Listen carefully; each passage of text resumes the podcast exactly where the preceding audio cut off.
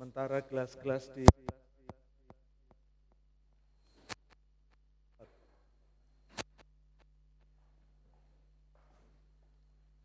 Praise God.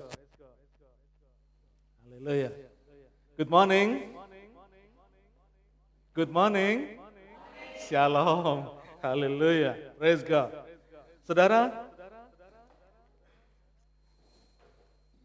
hari ini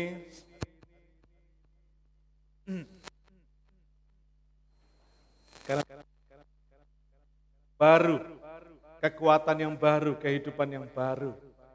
Kita sungguh mengucap syukur karena kasih Tuhan selalu baru. Masih di dalam tema The Years of Blessing. Ya, tema kita nggak keluar dari tema main theme. Ya, tema utama kita The Years of Blessing, tahun-tahun berkat yang Tuhan berikan kepada kita. Kalau dulu yang pertama kita sudah berkata, sudah belajar tentang bagaimana kita menata perkataan kita, kemudian bagaimana yang kedua kita apa? Menata apa? Pikiran kita supaya kita diberkati Tuhan, bisa menerima berkat yang sempurna dari Tuhan, kita mesti menata perkataan dan pikiran kita. Lalu yang ketiga, supaya kita of blessing ini, supaya kita bisa menerima kita butuh pandangan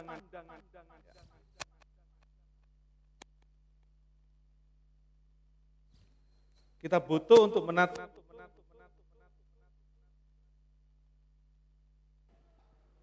Bentar, saudara.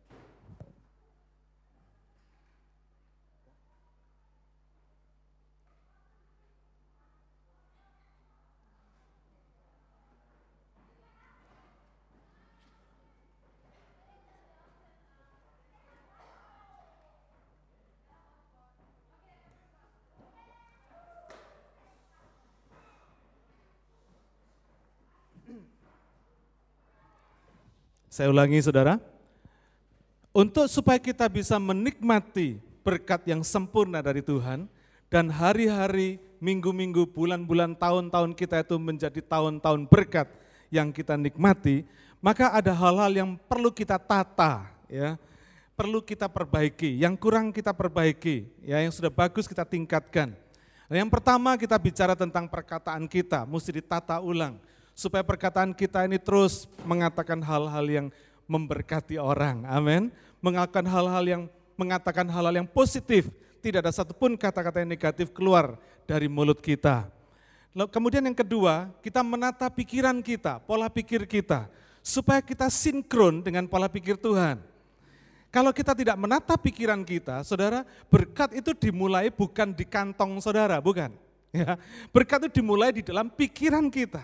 Kalau pikiran kita sudah dibukakan oleh Tuhan, maka Allah menciptakan berkat itu di dalam pikiran kita lebih dulu, kemudian akan terjadi di dalam kantong saudara. Kira-kira begitu saudara. Akan terjadi dalam kehidupan kita. Kalau pikiran kita ini tidak ditata ulang, tidak diperbaiki, tidak diberikan satu pengertian-pengertian yang baru dari Tuhan, maka pikiran kita akan menghambat, akan menyetop, akan bisa menjadi penghalang bagi Tuhan untuk memberkati kita. Nah pagi hari ini, pandangan-pandangan apa saja yang perlu kita tata ulang, perlu kita mengerti, supaya kita betul-betul hidup di dalam sinkronisasi dengan kehendak Tuhan. Supaya kita betul-betul hidup di dalam pengertian firman Tuhan yang benar, akhirnya kita diberkati dengan dahsyat, dengan sempurna, saudara. Pagi hari ini saya akan bicara tentang biblical blessing. Berkat yang alkitabiah. Ya, supaya kita punya pandangan yang benar tentang berkat itu apa sih? Berkat itu yang bagaimana? Nah di dalam sejarah kekristenan ini saudara ada beberapa pengertian yang salah di dalam kekristenan tentang berkat dan kekudusan. Ya. Yang pertama ada orang yang ada kelompok yang berkata begini, makin miskin itu makin menderita, ya, makin miskin makin menderita itu makin rohani. Makanya makin diberkati sama Tuhan. Ada loh saudara yang begini. Ada orang-orang yang sengaja tidak menikah, bukan karena panggilan Tuhan, tapi supaya mereka merasa itu satu hal yang sangat rohani sekali. Ada yang di, ada yang diberi syarat, tidak bisa melayani Tuhan kalau enggak kalau menikah, kalau enggak menikah baru boleh, ya saudara. Ada yang begitu. Kaum Esin di, di, di dalam zaman-zaman perjanjian baru pada abad-abad yang pertama, kaum Esin itu punya pengertian seperti ini. Makanya mereka tidak mau bergaul sama orang. Hidupnya di gua-gua, nulis saudara. Kalau saudara pernah dengar Dead Sea Scroll, ya, naskah Laut Merah, eh, naskah Laut Mati, Dead Sea Scroll, itu ditulis oleh orang-orang Esin ini. Yang akhirnya diketemukan di gua-gua di sekitar Palestina kuno di situ, yang isinya tulisan-tulisan perkamen-perkamen tentang Dead Sea Scroll. Ya. Saudara, ini orang-orang yang menganggap bahwa ikut Tuhan itu kalau makin miskin, makin menderita, makin rohani, makin diberkati. Saudara. Ada di sini yang mau begitu? Oh haleluya, enggak ada. Ya, saya pun juga enggak, saudara ya. ya. Yang kedua, kelompok kedua, ekstrim yang tadi ekstrim kiri ini ekstrim kanan sekarang saudara. Kelompok yang kedua berkata begini, orang tuh makin kaya, ya, makin diberkati, makin rohani, makin kudus katanya saudara. Ini ekstrim kanan. Jadi kalau ikut Tuhan itu harus kaya. Kalau enggak kaya, enggak diberkati. Kentara enggak diberkati Tuhan. Ini ekstrim kanan saudara. Jadi tidak heran bagi orang-orang yang punya pengertian seperti ini, kekayaan itu nomor satu. Jadi mereka ikut Tuhan tujuannya supaya kaya. Kalau nggak kaya, nggak jadi ikut Tuhan. Karena menurut mereka pengertiannya orang yang makin kaya, makin diberkati, makin rohani, makin berkenan di hati Tuhan. Saudara, Pengertian-pengertian ini timbul, baik ekstrim kiri maupun ekstrim kanan, itu timbul. Kenapa saudara? Karena orang-orang ini cuman melihat berkat dan kekudusan itu hanya dihubungkan dengan apa? Materi. Ini menimbulkan satu teologi kemakmuran yang sempit. Padahal firman Tuhan, Alkitab itu mengajarkan satu teologi yang luas. Tuhan tuh nggak pernah membuat pikiran kita dari cupet, ya sempit enggak, saudara. Tuhan tuh selalu membuat pikiran kita itu jadi luas, besar, berpikir besar, berpikir luas. Karena itu hari ini kita akan belajar apa sih biblical blessing itu. Berkat yang Alkitabiah itu apa? Mari kita baca kitab 2 Petrus pasal yang pertama ayat 5 sampai 11. Uh, mungkin lampu ini bisa dinyalakan. Ya, saya kurang comfortable dengan keadaan seperti ini. 2 Petrus pasal 1 ayat 5 sampai 11. Ketemu? Mari kita baca sama-sama. Justru karena itu, kamu harus dengan sungguh-sungguh berusaha untuk menambahkan kepada imanmu kebajikan, dan kepada kebajikan pengetahuan. Dan kepada pengetahuan,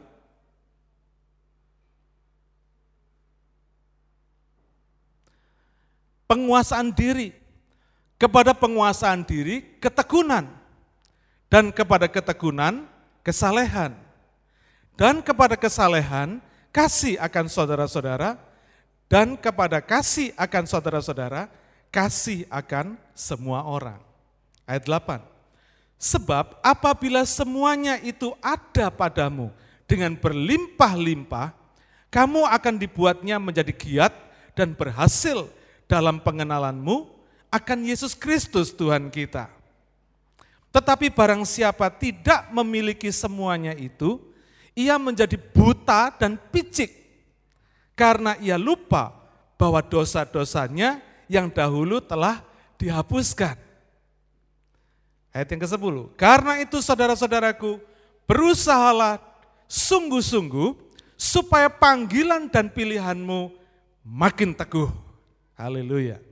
Sebab jikalau kamu melakukannya, kamu tidak akan pernah tersandung, dengan demikian kepada kamu akan dikaruniakan hak penuh untuk memasuki kerajaan kekal, yaitu kerajaan Tuhan dan juru selamat kita Yesus Kristus. Haleluya, saudara. Saya bersyukur Karena Alkitab itu bukan isinya buku berkat, bukan kayak buku primbon. Sudah tahu buku primbon? Ya, buku yang meramalkan, buku yang mengatakan ini, itu, ini, kalau kamu begini bakalnya begitu. Bukan cuma begitu, tetapi Alkitab mengajarkan satu kebenaran. Ya, Luar biasa. Mari kita lihat sekarang, apakah biblical blessing itu? Yang pertama, biblical blessing itu adalah kelimpahan terhadap kualitas iman kita. Saudara, ada banyak orang Kristen yang kaya uang, tapi tidak kaya dalam kualitas iman. Ya, Enggak heran saudara, ada banyak yang ikut Tuhan, makin lama makin ikut Tuhan, makin sombong saudara. Memandang orang lain makin rendah, ya. Makin melayani merasa makin bisa, makin sombong, Saudara. Ada yang begitu. Kenapa? Karena kualitas imannya tidak bertumbuh meskipun kuantitas uangnya makin bertambah. Ya. Ada banyak orang yang makin diberkati, mulai dari miskin sampai kaya, makin jahat, Saudara. Ada pepatah berkata, yang pertama, level orang itu di dalam satu level besok apa makan, gitu. miskin sekali. Jadi besok makan apa enggak masih belum tahu, besok apa makan. Lalu kalau sudah meningkat sedikit, orang itu akan masuk dalam level besok makan apa. Nah lain sudah. Besok sudah pasti bisa makan, sudah mulai bisa milih besok mau makan apa. Naik lagi sedikit, levelnya orang mulai berpikir gini, besok makan di mana? Katanya saudara, makin kaya kan? Bisa makan apa, bisa milih makan di mana saudara. Makin kaya lagi, levelnya mulai besok makan siapa, kira-kira begitu saudara. Ya. ya. Itu menunjukkan satu satu joke, tapi menunjukkan satu kebenaran. Bahwa kadang-kadang orang makin kaya, makin jahat saudara.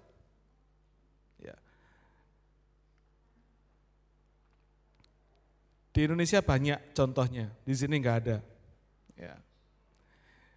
Nah, saudara, the word bless atau blessing, memberkati atau berkat itu berarti empowering to prosper. Kuasa untuk makmur, untuk jadi kaya, untuk jadi makmur. Tetapi Alkitab tidak mengajarkan, tidak terbatas kepada materi saja. Melainkan pada jenis-jenis kualitas hidup atau kualitas iman yang punya nilai lebih daripada materi. Coba lihat ayat yang kelima berkata apa? Iman saja nggak cukup.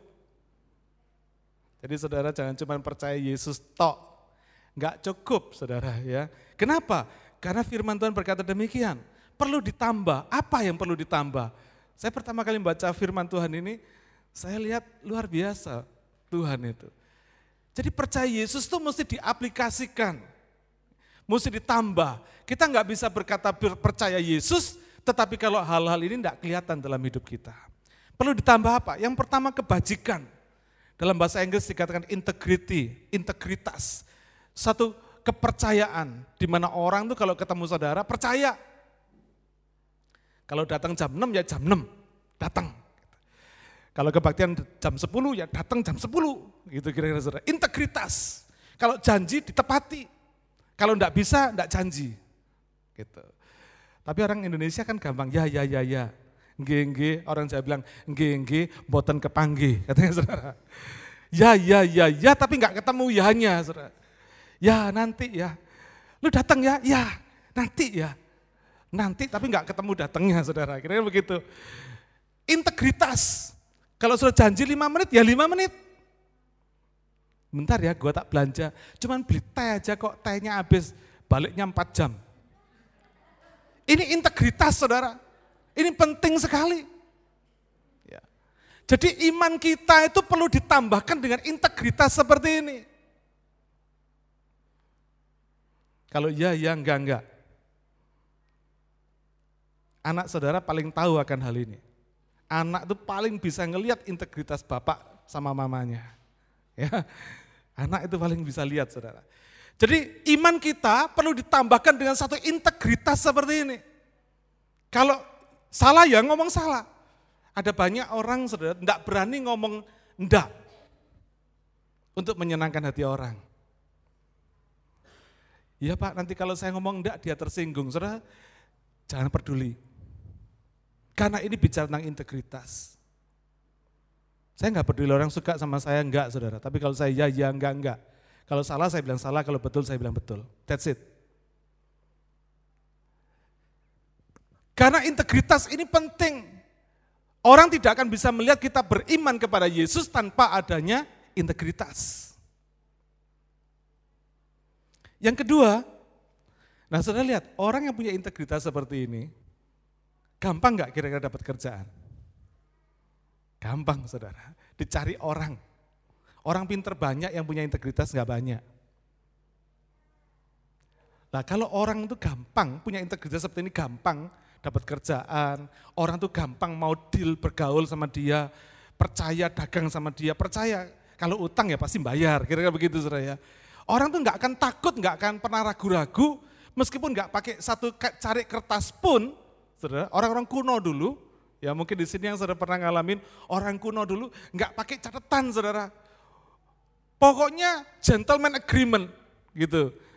Ya ya, utang ya utang pasti bayar, saudara. Nggak ada pakai catatan, nggak ada. Jadi mulai kami sampai kapan pun juga masih ingat kalau saya utang bayar. Tapi orang sekarang amblas, saudara. Iya kan? Kenapa? Menunjukkan bahwa kualitas integritas manusia makin berkurang. Zaman makin maju, tapi integritas manusia makin berkurang. Sekarang mesti dikasih double security, pakai kontrak, pakai receipt, pakai penalti segala macam. Kenapa? Ya karena integritas berkurang. Nah kalau orang punya integritas, kira-kira orang itu bisa kaya enggak? Bisa. Saudara nggak punya duit, orang berani ngasih saudara duit untuk dagang. Kenapa? Punya integritas. Ada banyak orang-orang di Indonesia yang saya kenal yang dulunya nggak punya apa-apa, jadi konglomerat. Karena apa? Karena integritas. Saudara lihat di sini ya.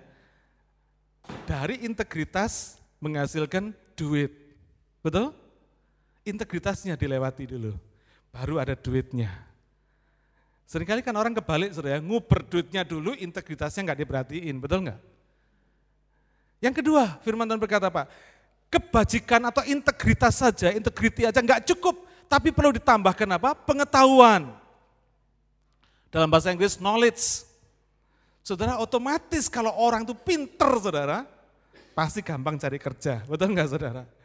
Mau disuruh ini bisa, mau disuruh itu bisa, mau ditanya ini bisa, mau ditugasin ini bisa. Orang yang pinter seperti ini nggak susah cari kerjaan, betul? Nggak susah, hidup tuh nggak susah, saudara. Saya percaya itu. Udah punya integritas, pinter sekali.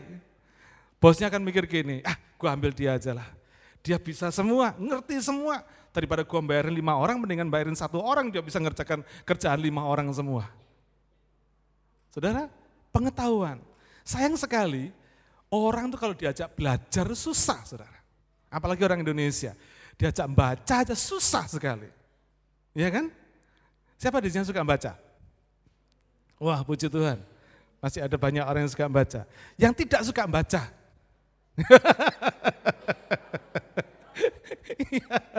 ya, ya. Saudara kemarin saya cerita sama anak-anak waktu Bible study sama sama anak-anak sama Trevor, sama si uh, Fanny, Friendly sama Pak Boni semua saya ceritakan. Saudara, baca itu apa sih rahasianya pentingnya baca? Saudara, karena di dalam buku yang kita baca itu ada pikiran penulisnya di situ. Ada pengalaman penulisnya di situ. Ada jatuh bangun penulisnya di situ. Semua kehidupan dia ada dalam bukunya. Pemikiran-pemikirannya, kiat-kiatnya, ya resep-resep keberhasilannya ada dalam bukunya semua. Saya ambil contoh kalau saudara baca bukunya katakanlah Abraham Lincoln, Presiden Amerika, ataupun mungkin baca bukunya Pak Harto misalnya begitu saudara ya. Itu semua pikiran-pikiran dia ada di situ. Saudara saya percaya setiap orang itu punya hal yang baik dalam hidupnya, meskipun ada sisi buruknya. Tetapi yang baik itu pasti ada dan itu kalau ditulis di dalam buku, saudara bisa menikmati, bisa mengenal dan bisa mengerti itu semua tanpa harus ketemu orangnya.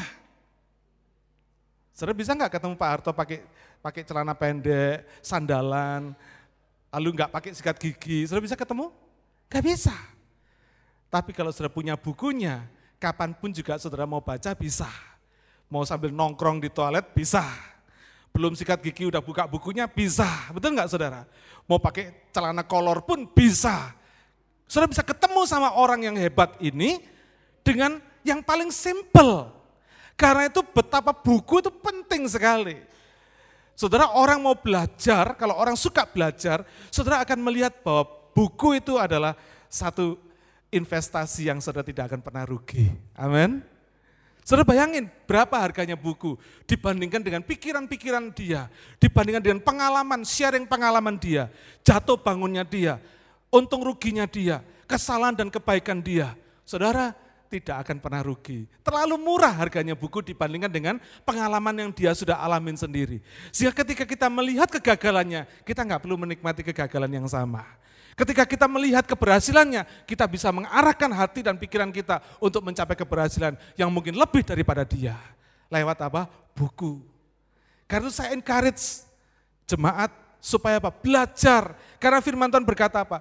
Kamu harus menambahkan kepada imanmu apa? pengetahuan. Jemaat paling susah kalau diajak Bible study. Kalau sudah mulai, mari kita buka Alkitab. Mulai ngantuknya datang, saudara. Kenapa? Karena memang tubuh kita ini pada dasarnya kita ini tidak suka diajak belajar. Maunya ngajar. Ya kan? Manusia tuh sukanya ngajar, saudara. Tapi belajar nggak suka, mengajar suka. Lah kapan bisa jadi pengajar yang baik kalau nggak pernah jadi pelajar yang baik? Ya toh? Nggak mungkin. Jadi kita harus belajar yang baik supaya bisa jadi pengajar yang baik. Bapak Ibu semua kalau sudah mau kepingin jadi orang tua yang baik, belajar baik-baik. Supaya apa yang sudah ajarkan kepada anak-anak saudara pasti baik. ya Tahu caranya. Saudara berapa banyak orang tua yang ngajar sama anaknya pakai pakai teriakan. Wow, wow, wow. Pakai marah-marah. Ada kan? Anak saya kalau nggak digituin pak, nggak mau dengar saya. Bandel pak katanya. Saudara kalau saudara marah, anak saudara berubah masih mending. Kalau marah, saudara marah tapi mereka tambah malah makin kurang ajar, rugi kita saudara. Sebetulnya anak kita membutuhkan apa? Bukan marah kita loh saudara membutuhkan pengertian yang kita berikan kepada mereka. Sekali masih nggak ngerti, kasih pengertian dua kali. Nggak ngerti, kasih tiga kali. Terus menerus kasih pengertian. Sampai pada satu hari dibukakan oleh Tuhan. Kata-kata saudara yang benar, yang berdasarkan firman Tuhan, satu hari pasti akan bekerja dalam hati dan pikiran mereka, membuat mereka sadar, membuat mereka mengerti. Dulu kan pernah saya katakan kan, sering saya katakan, orang tua jangan takut nggak disukai anak, Anak itu pasti ngelawan sama orang tua, karena pasti merasa benar. Tapi satu hari nanti kalau mereka sudah punya anak, baru tahu kata-kata orang tuanya itu benar. Jadi tunggu saja tanggal mainnya. Jadi kalau ada anak saudara melawan saudara, enggak apa-apa. Enggak usah kecil hati, enggak usah sakit hati, enggak usah dendam, enggak usah mengeluarkan kutuk. Lu anak bandel, lu enggak selamat gitu saudara ya. Jangan, jangan saudara ya. Jangan, jangan sampai keluar perkataan seperti itu anak sial, anak ini, anak itu. Jangan saudara, jangan sampai keluar perkataan begitu. Tunggu aja tanggal mainnya. Kalau sekarang enggak ngerti satu hari pasti ngerti. Nanti Tuhan yang akan bikin dia ngerti. Ketika dia punya anak nanti kebentur sendiri. Dia menghadapi anaknya dan dia baru tahu papa mamanya benar. Amin. Pengetahuan. Sudah mesti terus belajar dan tidak pernah berhenti belajar. Kita harus terus belajar karena Roh Kudus mengajar kita tiap hari sampai kita dipanggil Tuhan. Kita tidak pernah berhenti belajar. Life is never stop learning. Hidup tidak pernah berhenti belajar. Saudara mungkin berkata, oh saya sudah tua Pak. Tidak apa-apa, sekarang ini ada banyak pengajaran yang lewat kaset, lewat lewat CD. Saudara mungkin saudara punya punya kelemahan dalam membaca. Ya, kalau baca kalau nggak pakai letter yang yang besarnya 5 cm nggak kelihatan misalnya begitu saudara ya. Enggak apa-apa, sekarang ini sudah banyak teknologi yang saudara bisa dengar firman Tuhan lewat apa? Telinga kita.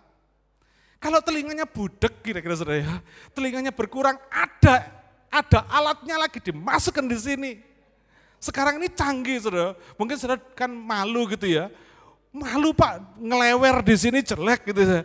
Sekarang ini ada yang canggih, saudara, kecil. Dimasukkan di sini tidak kelihatan. Pakai baterainya kecil sekali. Dimasukkan di sini. Orang tidak tahu kalau saudara pakai alat bantu pendengaran. Jadi tidak ada jalan buntu bagi orang yang mau belajar. Amin. Coba sekut kiri kanan. Belajar ya. Mulai sekarang belajar ya kita ya. Ya.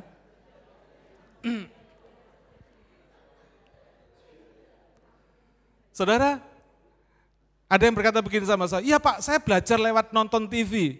Bagus, ada banyak hal yang bisa saudara lihat di TV atau di internet. Tapi saudara mesti pilih-pilih programnya, ya kan? Enggak apa-apa, segala macam cara bisa saudara lakukan asal tujuannya belajar. Saya percaya, saudara tidak akan rugi menginvestasikan waktu saudara untuk belajar. Karena saudara akan get something. Amin. Ada banyak orang yang menginvestasikan waktunya, but get nothing. Rugi saudara.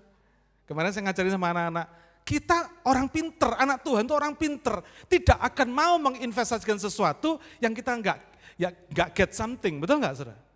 Orang pinter enggak mau investasi nanti bakalnya rugi, enggak mau saudara. Orang yang investasi rugi itu orang yang kurang pinter, kira-kira begitu saudara. Tapi orang pinter dia akan jeli sekali, dia akan melihat, enggak, saya enggak akan investasi ini karena saya akan rugi.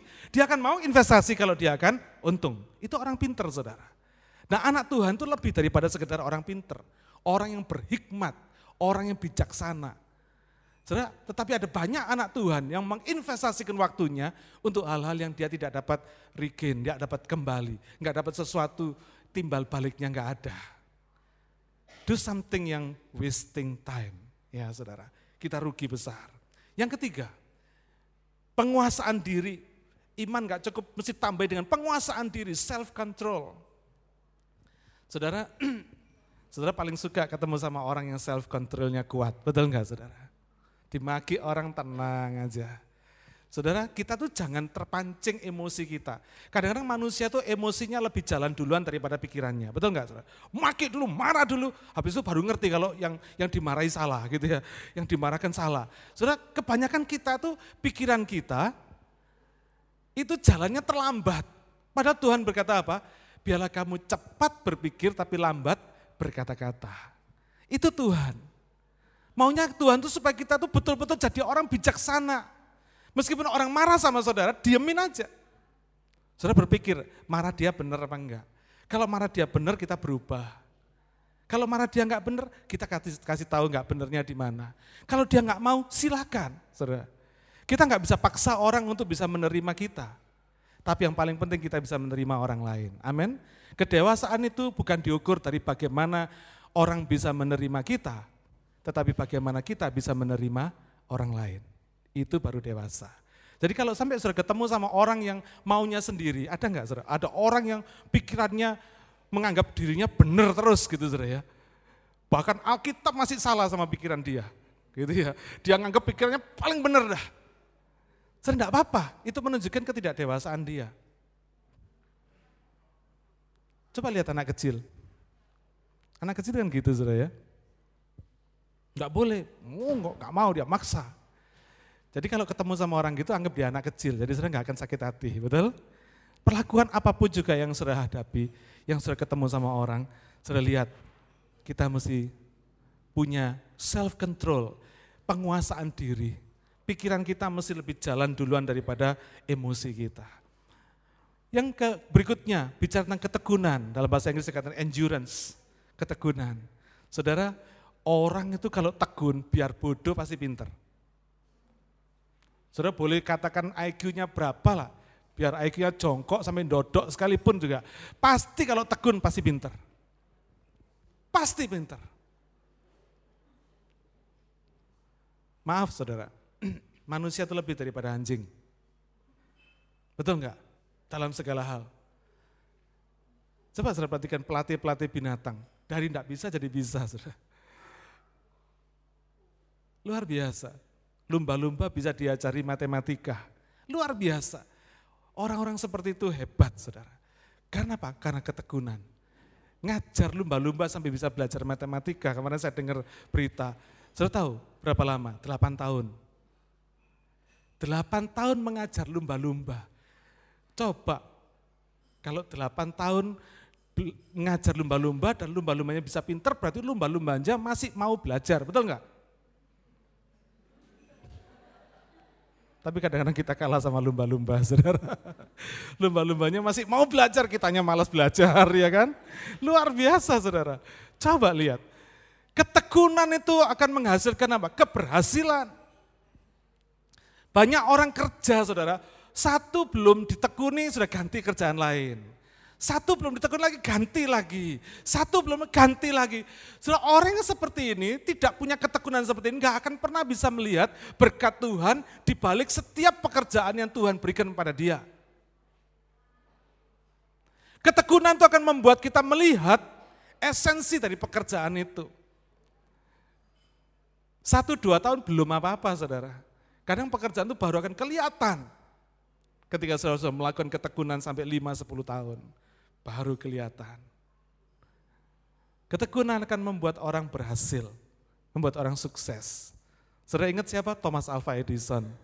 Kalau hari ini kita bisa menikmati listrik seperti ini, kita bisa menikmati handphone, ada baterai kering, itu semua karena Thomas Alva Edison. Ribuan kali dia gagal dalam percobaannya. Tapi waktu gudangnya terbakar, anaknya berkata sama dia, Pah, sudahlah, kita give up lah, sudah berhenti aja sudah. Tidak berhasil percobaan kita ini. Katakanlah sudah 10 ribu kali gagal. Anaknya berkata, kita sudah 10 ribu kali gagal Pak. Sudah, gudang kita sudah terbakar. Lalu Thomas Alva Edison berkata, panggil mamamu. Mamamu orang kampung belum lihat, belum pernah lihat kembang api. Ini kembang api terbesar. Anaknya bohot, saudara. Keleng kepala. Lalu Thomas Alva Edison berkata apa? Nak, kita tidak gagal. Kita baru menemukan 10 ribu cara yang belum berhasil. Tapi pasti ada satu cara yang berhasil. Dan itu akan kita temukan. Habis gini kita bangun lagi, kita coba lagi. Saudara coba, kalau Alva Edison, Thomas Alva Edison mandek, dia berkata ini, iya nak betul, sudahlah Papa ikutin nasihatmu aja, kita berhentikanlah Hari ini saudara masih belum bisa pakai handphone. Tidak ada baterai kering. Hari ini mungkin kita masih pakai lampu lampu minyak, nggak ada listrik. Betul nggak saudara? Tapi karena ada orang-orang yang tekun seperti Thomas Alva Edison ini, maka generasi manusia diberkati. Amin. Demikian juga kalau kita punya ketekunan di dalam segala hal, kita pasti akan bisa memberkati generasi selanjutnya. Paling tidak berkati generasi saudara, berkati anak cucu dan generasi saudara. Ketekunan kita pada hari ini akan memberkati generasi kita selanjutnya. Ketekunan kita dalam ikut Tuhan, ketekunan kita dalam beribadah, ketekunan kita dalam melayani Tuhan, ketekunan kita di dalam pekerjaan kita, semua bentuk ketekunan yang kita lakukan pada hari ini pasti memberkati. Bukan cuma memberkati kita sendiri, tetapi memberkati anak cucu dan generasi kita.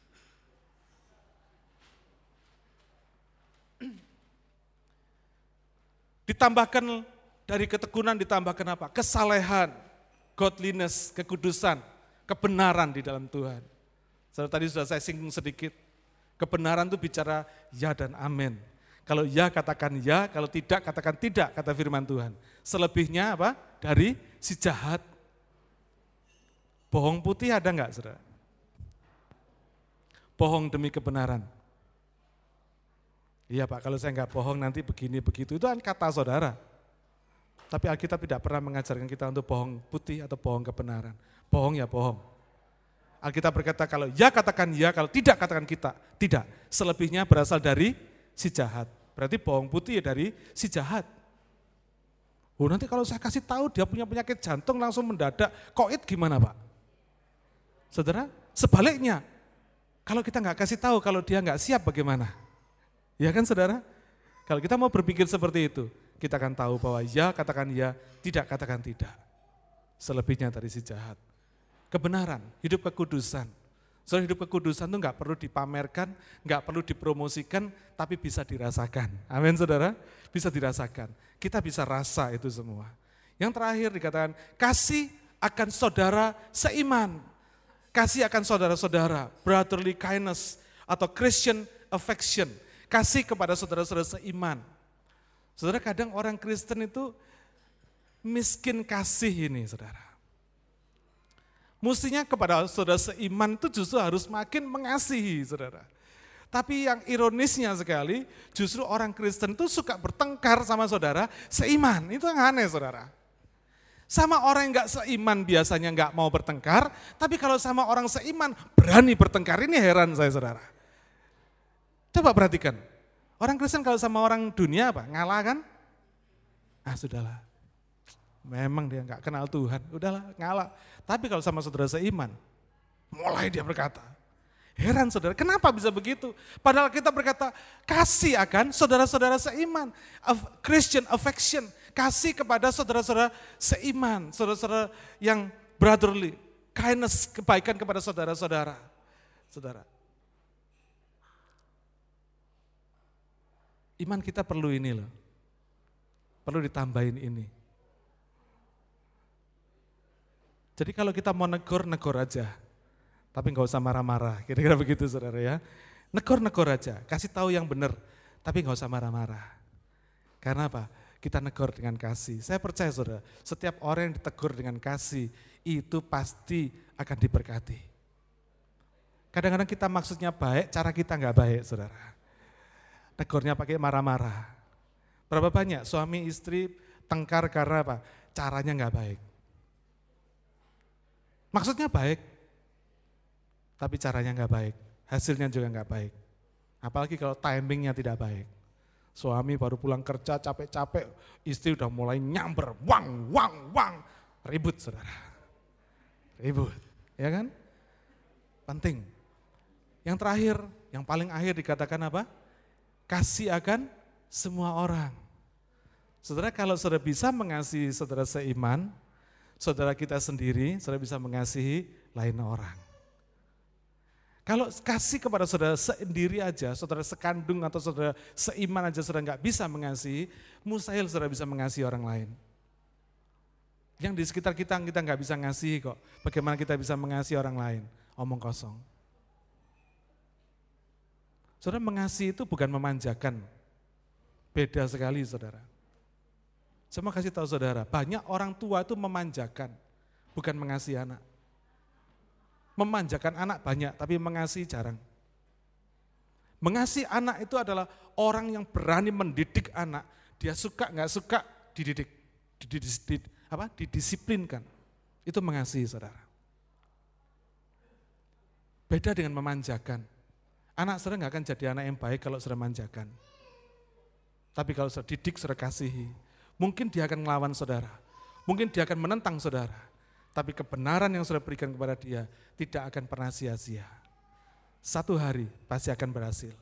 Satu hari dia pasti akan sadar. Orang tua jangan pernah takut sama anak. Harapan kita orang tua bukan pada anak. Harapan kita pada Tuhan. Amin. Ada orang tua yang berkata begini, saudara, berpikir begini, ini salah. Lupa kalau saya nggak baik-baik sama anak, besok yang yang ngeramut saya siapa? Besok kalau saya sudah tua yang melihara saya siapa? Masa rumah jompo kata Pak Kio. Ya. Ya, betul saudara. Betul. Saudara saya mau kasih tahu saudara. Kalau anak saudara uhau, ya, orang Chinese bilang uhau, berbakti, berbudi kepada saudara, itu bonus. Tapi kita tidak menginvestasikan hidup kita untuk membuat mereka balas budi sama kita. Ngerti saudara ya? Amin ya. Kita orang tua tidak melakukan sesuatu supaya anak itu balas budi sama kita. Tidak. Sama sekali tidak. Anak itu mau ingat sama orang tua, mau baik sama orang tua, itu bonus buat kita. Tapi kalau anak itu cinta sama orang tua, kalau anak itu uhau sama orang tua, anak itu pasti diberkati oleh Tuhan. Saya belum pernah lihat ada anak yang uhau sama orang tua yang tidak diberkati oleh Tuhan. Belum pernah lihat. Tapi banyak anak yang durhaka sama orang tua yang tidak diberkati Tuhan banyak, saudara. Karena itu orang tua jangan pernah takut kalau anak saudara nggak balas budi sama saudara. Karena harapan kita bukan pada anak, tapi pada Tuhan. Amin.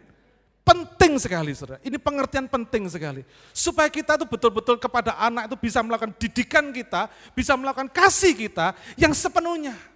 Ada banyak orang takut loh sama anak saudara.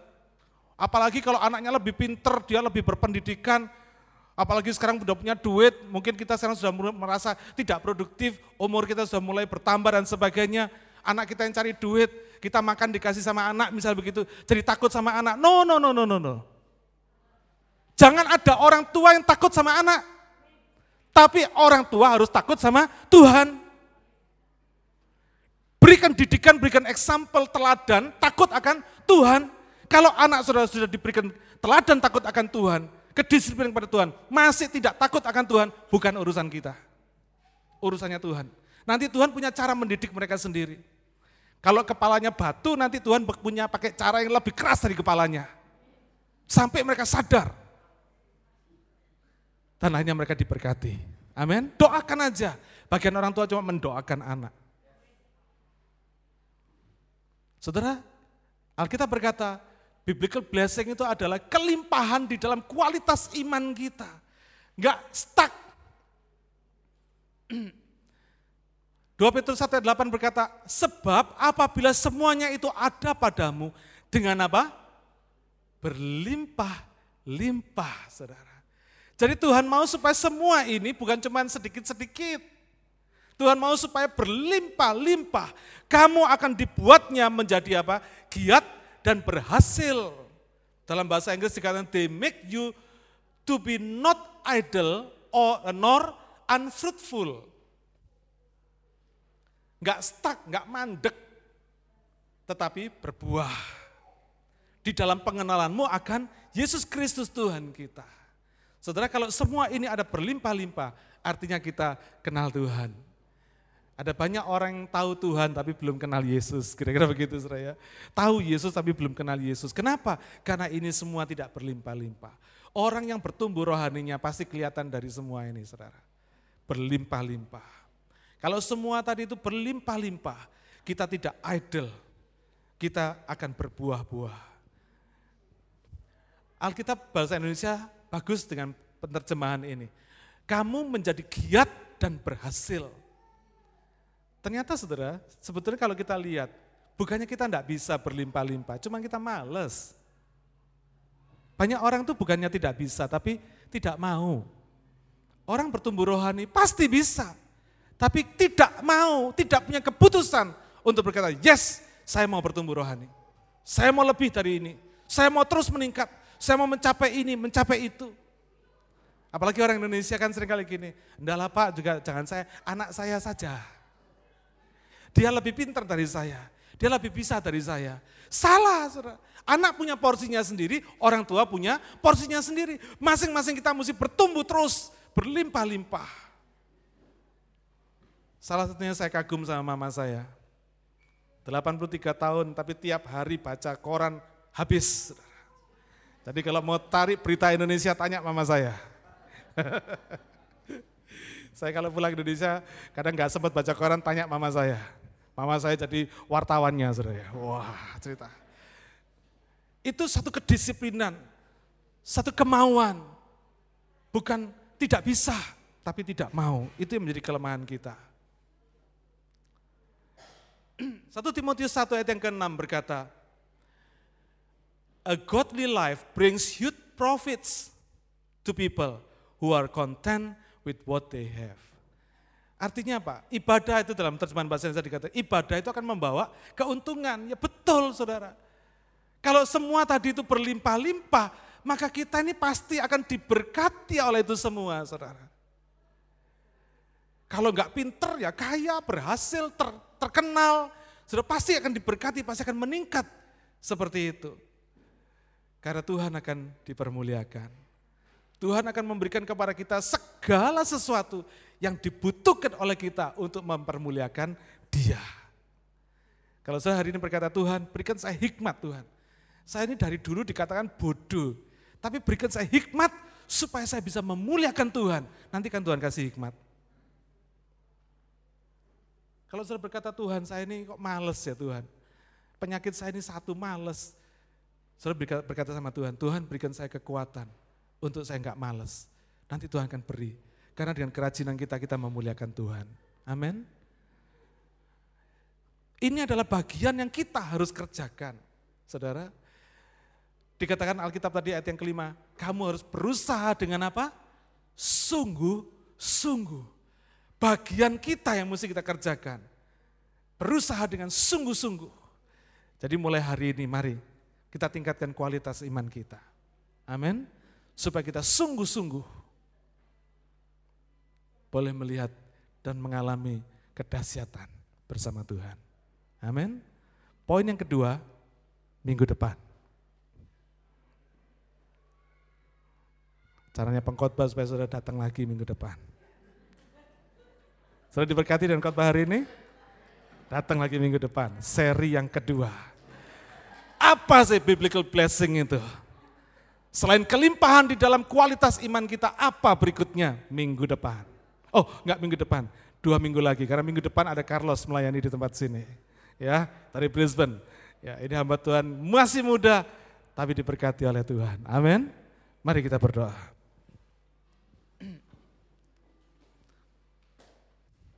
Haleluya.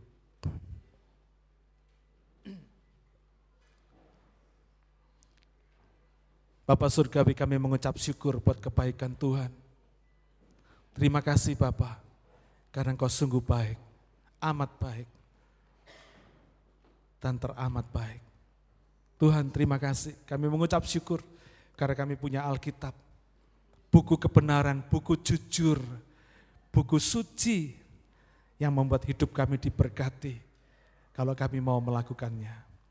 Bapak engkau sudah memberi kekuatan hambamu ini untuk menyampaikan firmanmu hari ini.